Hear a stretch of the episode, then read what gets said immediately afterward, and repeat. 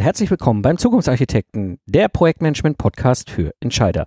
Am Mikrofon ist wieder Mike Pfingsten. Als Troubleshooter AD gebe ich dir Tipps und Impulse, damit du dein Projekt zum Erfolg führen kannst. Ja, die Zusammenarbeit funktioniert nicht. Trotz aller Maßnahmen kommen wir nicht mal wirklich voran und die vereinbarten Ergebnisse werden nicht geliefert. Die Kommunikation ist häufig sehr auf Konfrontation ausgerichtet und manchmal ist es ein totgerittenes Pferd, von dem ich als Auftraggeber absteigen muss. Das wird gerne tabuisiert. Ich weiß, es ist furchtbar unangenehm und es geht ja auch um Hoffnung, um Wünsche, um Reputation. Und gescheiterte Projekte zu beenden wird oft nicht sehr professionell angegangen. Die Konsequenz und die Folgeschäden und die Folgekosten einer nicht professionellen Vorbereitung auf eine Trennung sind immens und ich hatte in diesem Jahr schon mehrere Mentoring Calls mit Auftraggebern, die in so einer Situation mit ihren Lieferanten steckten und so wirst du in dieser Episode erfahren, wann ein Projekt gescheitert ist und die drei Schritte, um so ein Projekt erfolgreich zu beenden. Warum trauen wir uns eigentlich nicht, ein Projekt zu beenden? Und es gibt ein wunderschönes Zitat, was ich schon lange kenne aus dem Projektmanagement.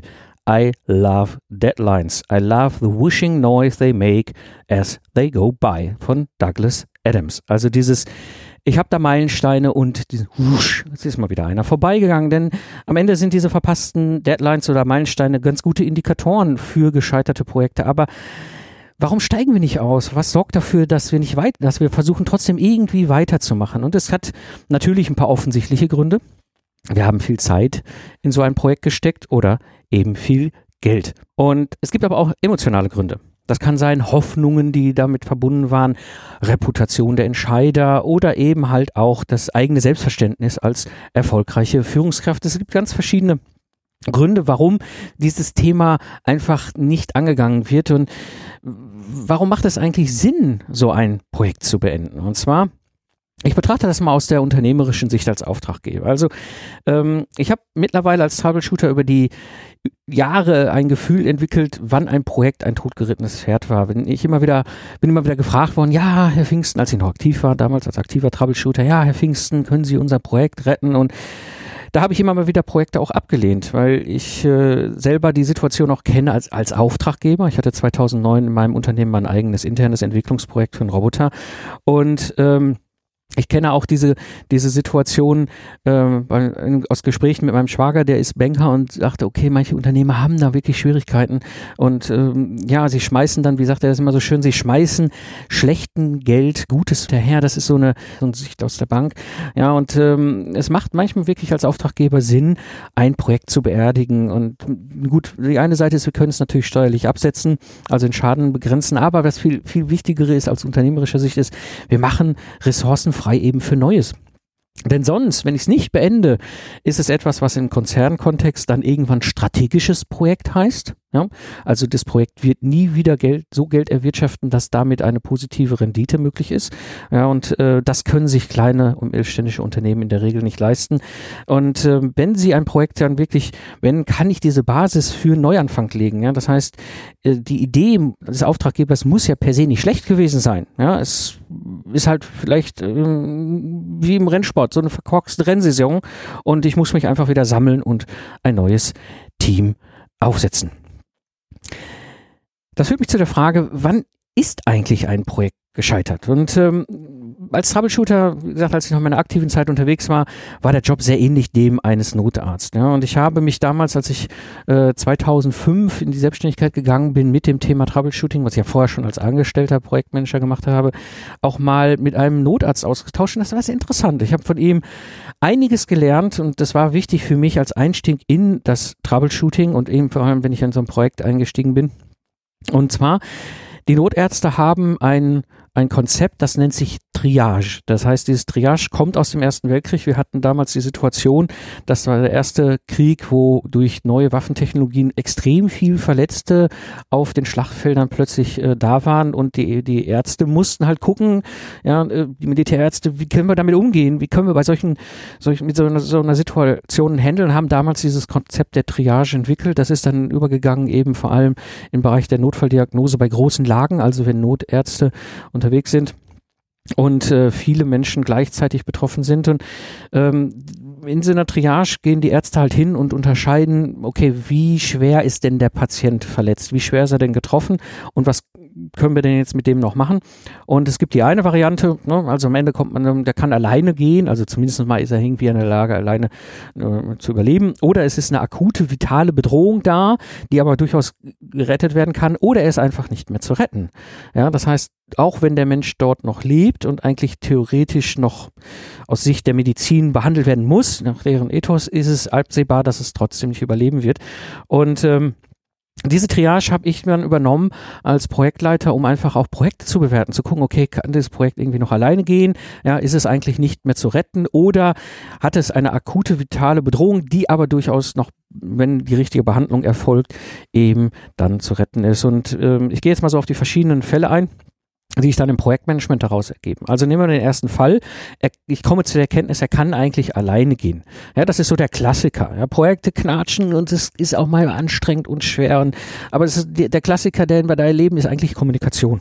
Die Kommunikation ist das, was nicht wirklich funktioniert. Es ist gar nicht so sehr ähm, der Rest, sondern irgendwie die Kommunikation. Sowas kann ich wunderbar machen, indem ich mir einen Coach hole. Äh, und, und, dieser Coach hilft gerade in der Kommunikation, das Projekt wieder auf die Beine zu stellen. Ja, und äh, oft geht es dann einfach ums Zusammenraufen. In diesem ersten Fall, ja, der Patient kann alleine gehen. Übertragenen Sinn, das Projekt ist eigentlich wieder in der Lage, auch alleine zu laufen. Ja, und dann gibt es eben halt den Fall zwei, die vitale Bedrohung. Ja, das heißt, die Wirtschaftlichkeit steht auf der Kippe. Das Geld ist weg. Das war so der Klassiker, wann ich gerufen worden ist. So, irgendein Teammitglied hat versucht, auf, auf den aufs Projektbudget seine Stunden aufzuschreiben und das ging nicht mehr, weil das Budget war weg. Ja, und dann wurde ich dann meistens gerufen und äh, am Ende des Tages war aber noch sichtbar, sind ja Überlebenschancen vorhanden und dann ist ganz klar, dass genau der Einsatzfeld gewesen von mir als Troubleshooter äh, wo ich dann halt entschieden habe, okay, es ist noch zu retten. Und es gab aber durchaus Projekte, die sind dann Fall 3 gewesen, ähm, die sind nicht mehr zu retten. Ja, das heißt, aufgrund dessen, was ich gesehen habe und die Erfahrung, die ich habe, bin ich am Ende zu dem, äh, zu dem äh, Entschluss gekommen, ich empfehle einen Projektabbruch. Ja, es ist äh, na, lieber ein äh, Schrecken, äh, mit, äh, äh, Schrecken mit Ende als ein Ende ohne Schrecken. Ja, und äh, dann am Ende die Schmerzen lindern. Das ist im Grunde das, was dann bei so einem dritten Fall zu machen. Und dieses, dieser dritte Fall ist ja genau das, was ich heute mal hier in der Episode besprechen muss. Was ist eigentlich, wenn ich zu der Erkenntnis komme als Auftraggeber, ganz ehrlich, das Projekt ist nicht mehr zu retten. Und äh, es gibt so drei Schritte, um damit professionell umzugehen, wenn ich ein Projekt beenden will. Der erste Schritt ist vor allem ganz wichtig, erstmal entscheiden. Das ist ein ganz, ganz essentieller Punkt. Ich muss mich entscheiden. Und wie gehe ich daran? Ich, die, die Situation, die Lage ist ja unklar. Ja? Und die Triage hat mir gezeigt, dass dieses Projekt nicht mehr zu retten ist. Jetzt muss ich als Auftraggeber eine Entscheidung fällen. Und ich weiß, es ist hart. Ja, ich sehe das als Auftraggeber dieses Projektes nicht mehr zu retten. Diese Entscheidung ist aber ein ganz wesentlicher Punkt. Diese Entscheidung ist Schritt nach vorne und ich muss diese Entscheidung jetzt fällen. So hart wie sie ist, ja, ist es manchmal besser, den Stecker zu ziehen und dann entsprechend sagen, okay, Schluss, ich entscheide, das Projekt zu beenden, bevor dieses Projekt ins Nirvana läuft, was äh, Kosten und Wirtschaftlichkeit angeht. Also Schritt Nummer eins, ganz wichtig, eben entscheiden wenn ich das habe, wenn ich diese Entscheidung gefällt habe, dann komme ich zu Schritt Nummer zwei. Jetzt muss ich erstmal die eigene Position sammeln. Ja, das bedeutet, jetzt muss ich erstmal hingehen und mich mental auch darauf vorbereiten und unter Umständen auch das Team mit darauf vorbereiten. Ja, denn diese mentale Vorbereitung ist wahnsinnig wichtig, weil wir werden jetzt in eine Phase einsteigen, die normalerweise so im Projektmanagement selten bis gar nicht besprochen wird. Projekte zu beenden, gescheiterte Projekte zu beenden, ist ja nicht so das große Thema im Projektmanagement und wird auch selten in Büchern verarbeitet.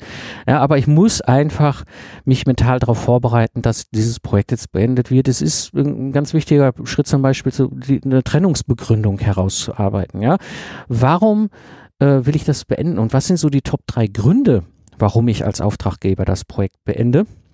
Und wenn ich diese Trennungsbegründung habe, diese drei Gründe, warum ich es beende, ähm, muss ich erstmal hingehen, die eigene Position zu bestimmen. Ja, was will ich denn überhaupt noch mit dem, was da jetzt passiert, erreichen? Was ist mir wichtig? Ja, was, was, ich, wir machen einen Projektabschluss etwas anders als üblich. Ja, das heißt, ich gehe einfach hin und sage, okay, wir haben jetzt nur noch eine Phase X von vielleicht vier Wochen, acht Wochen.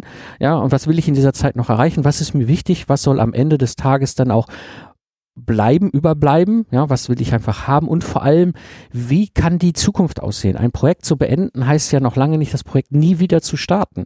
Es kann sein, dass es durchaus Sinn macht, ein Projekt zu beenden mit dem ganz klaren strategischen äh, Blickwinkel, dass ich sage, okay, wir beenden das hier, die Zusammenarbeit mit dem Lieferanten wird beendet, wir stellen das Ganze on hold nehmen dann vielleicht einfach in sechs Monaten nochmal auf mit einem neuen Lieferanten, vielleicht auch mit anderen Anforderungen und Zielsetzungen um eben das Projekt dann wieder voranzuschieben. Aber jetzt beenden wir das und ich, das hilft auch sehr stark, wenn ich diese Position bestimme, zu sagen, wie kann die Zukunft aussehen? Ja, also auch im Hinblick, was will ich noch erreichen, was ist mir wichtig, um dieses Projekt, was ich jetzt einsammle und dann verpacke und ins Regal stelle und abschließe damit auch natürlich dieses gescheiterte Projekt dann vielleicht mal irgendwann wieder zu wieder beleben und zu sagen, okay, es geht los, wir haben andere Ideen, es macht ja durchaus Sinn, es sind ja oftmals Projekte, die Sinn machen, nur eben wir halt durch verschiedenste Faktoren eben in Schieflage geraten sind. Wie kann das denn zukünftig dann mal vielleicht irgendwann wieder neu starten als Projekt? Und wenn ich weiß, wie diese Zukunft aussehen kann, kann ich viel besser entscheiden, ja, was ich jetzt noch haben will, was mir wichtig ist, was ich noch erreichen will. Und ich muss mir vor allem schon mal so ein paar vorausschauende Fragen beantworten. Wenn ich jetzt einsteige mit meinen Lieferanten in das Gespräch, ja, dann muss ich einfach wissen, was tun wir, wenn was passiert. Also ich baue ja jetzt im Grunde einen Fahrplan für einen ungewollten Projektabschluss. Ja, und da wird natürlich alles Mögliche passieren. Gerade wenn es so eine Auftraggeber-Lieferantensituation ist. Also du beispielsweise als Geschäftsführer oder, oder Auftraggeber äh, hast einen externen Lieferanten be, äh, beauftragt mit einem Projekt und es hat halt alles nicht funktioniert und du gehst jetzt rein in diesen Schritt und beendest das Projekt mit dem Lieferanten, kann alles Mögliche passieren. Ja, das hat ja auch beim Lieferanten eine Menge Auswirkungen. Nicht nur, dass bei dir ein Schaden entstanden ist und den du irgendwie auch gerade äh, ziehen willst, sondern eben halt auch für den, für den Lieferanten wird das Konsequenzen haben. Aber für dich ist einfach ganz wichtig zu sagen, okay, was tun wir, wenn man, was passiert? Wie reagieren wir auf bestimmte Verhaltensmuster, die unter Umständen mein Lieferant jetzt plötzlich an den Tag legen kann? Ja, und, und damit äh, auch klar zu haben, wie verhalten wir uns wann? Ja, also wenn was, wie verhalten wir uns, wenn was passiert, wie verhalten wir uns äh, wann, zu welchem Zeitpunkt? Punkt. Ja, also zum einen das Unklare und die Unsicherheit. Ich kann jetzt alle möglichen Situationen erleben mit meinen Lieferanten, aber für mich selber brauche ich eine Roadmap und wie verhalten wir uns wann mit dem Lieferanten, um auf dieser Basis dieser Fragen, äh, also sprich eigene Position bestimmen, was will ich erreichen, was ist mir wichtig, wie soll die Zukunft aussehen und vor allem aber auch diese vorausschauenden Fragen zu beantworten, was tun wir, wenn was passiert und wie verhalten wir uns eigentlich wann, ähm, einen Fahrplan aufzustellen. Jetzt heißt, ich muss mich wirklich hinsetzen und überlegen, was sind so die wesentlichen terminlichen Meilensteine, die ich noch abwickeln will. Ja, im Grunde äh, ist das ganz wichtig, einfach mal für sich selber einen Plan zu haben, okay, wie soll das Ganze denn laufen? Ja?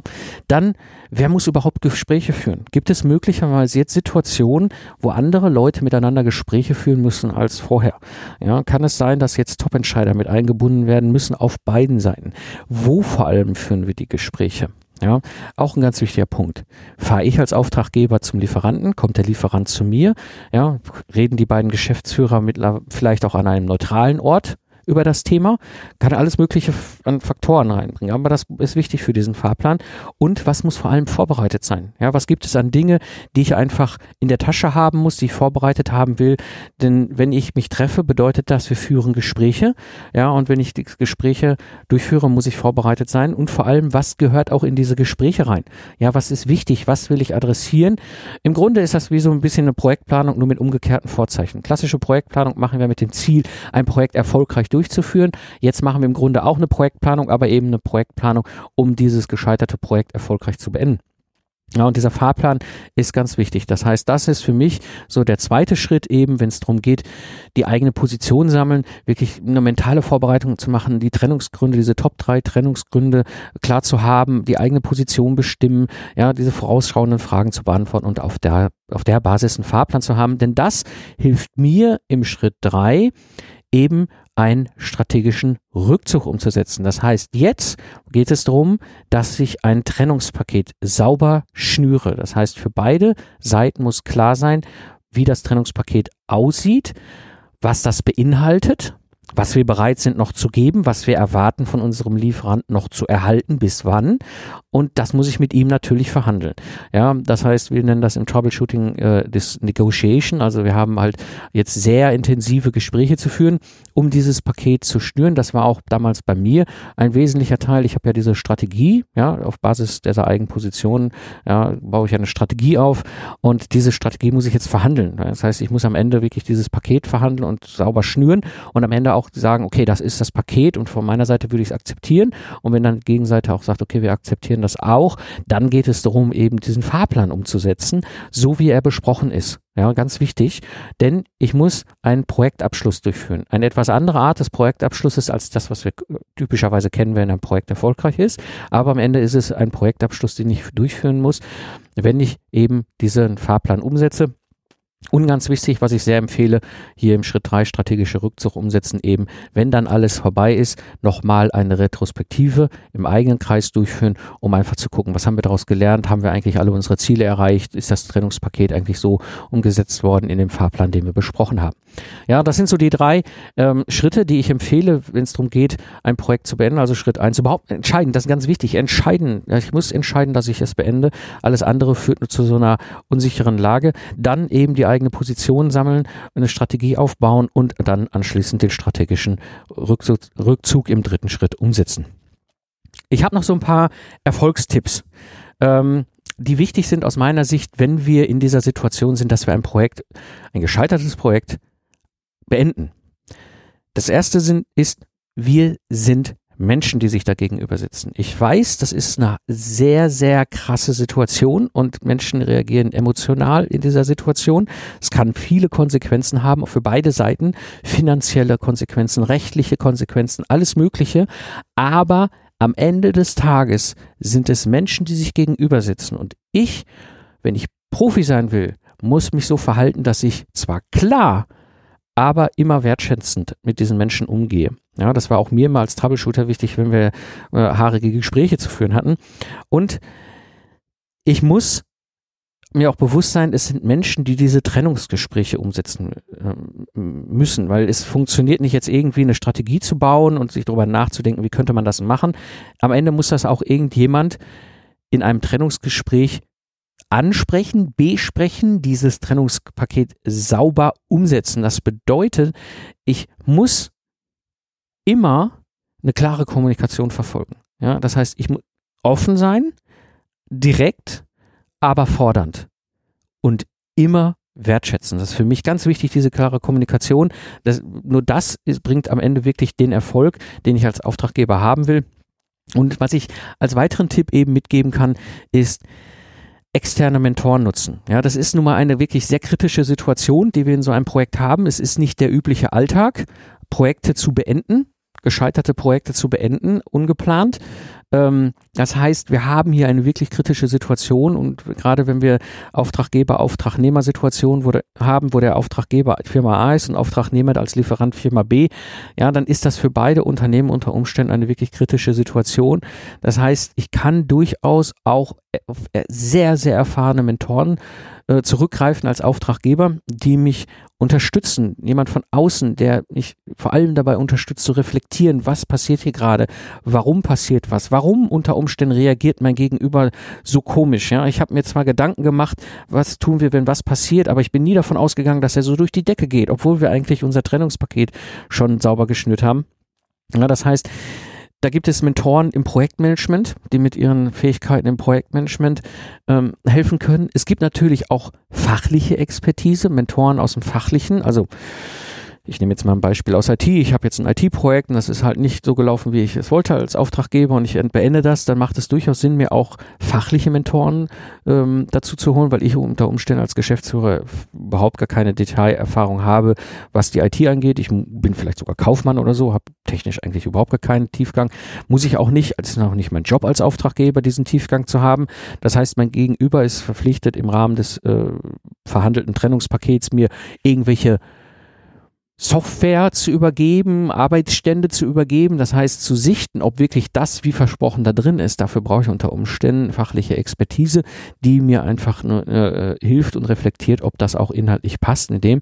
Aber es gibt auch rechtliche Fragen, die jetzt plötzlich im Raum stehen. Ja, was ist mit Haftung? Was ist mit Schaden, der entstanden ist? Wie kann ich so auseinandergehen, dass möglicherweise eine gütliche Trennung äh, ohne großen Rechtsstreit passiert. Und da gibt es natürlich auch im juristischen Kontext äh, Mentoren, die mich immer unterstützen können. Also an der Stelle, wie gesagt, nur meine Erfolgstipp, ganz klare Kommunikation, offen direkt fordernd, aber immer wertschätzend. Es sind Menschen, die in den Gesprächen sitzen, es sind Menschen, die das umsetzen müssen, es sind Menschen, die sich gegenüber sitzen, ja, aber auf der anderen Seite eben als auch Auftraggeber hinzugehen und zu sagen, okay, was gibt es dann an externe Mentoren, die Erfahrung haben mit solchen kritischen Situationen, die, mich aus, die mir von außen helfen und äh, zu unterstützen, zu reflektieren. Wie gesagt, das sind so ähm, meine Erfolgstipps. Und ja, zusammenfassend zu der heutigen Episode. Es gibt Situationen, in denen es durchaus Sinn macht, ein Projekt zu beenden und davor die Augen zu verschließen, ist gerade unternehmerisch als Auftraggeber wirtschaftlich nicht sinnvoll. Ja, und ich empfehle sehr, Bau dir eine Strategie auf, erstelle dir einen Plan und hol dir erfahrene Unterstützung und dann fahre diesen Fahrplan ab. Es ist ganz, ganz wichtig, sauber, professionell so ein Projekt zu beenden, als irgendwie total im Chaos zu enden. Wie gesagt, an der Stelle bist du Geschäftsführer und hast du eine Frage oder ein Problem oder du brauchst mal Feedback eines erfahrenen Mentors, nutze die Möglichkeit und buche einen persönlichen Mentoring-Call mit mir. Ja, ich helfe dir dabei, deine Gesang Gedanken zu sortieren und zeige dir, wie ich jetzt vorgehen würde aus meiner Erfahrung als Troubleshooter eben und gebe dir die Sicherheit, eine gute Entscheidung für den nächsten Schritt zu fällen. Und wenn du Interesse hast, dann melde dich einfach oder schick mir eine E-Mail. Das war die heutige Episode des Zukunftsarchitekten, der Projektmanagement Podcast für Entscheider. Ich bin Mike Pfingsten und danke dir fürs Zuhören. Ich wünsche dir eine schöne Zeit, lach viel und hab viel Spaß, was auch immer du gerade machst. Und so sage ich Tschüss und bis zum nächsten Mal.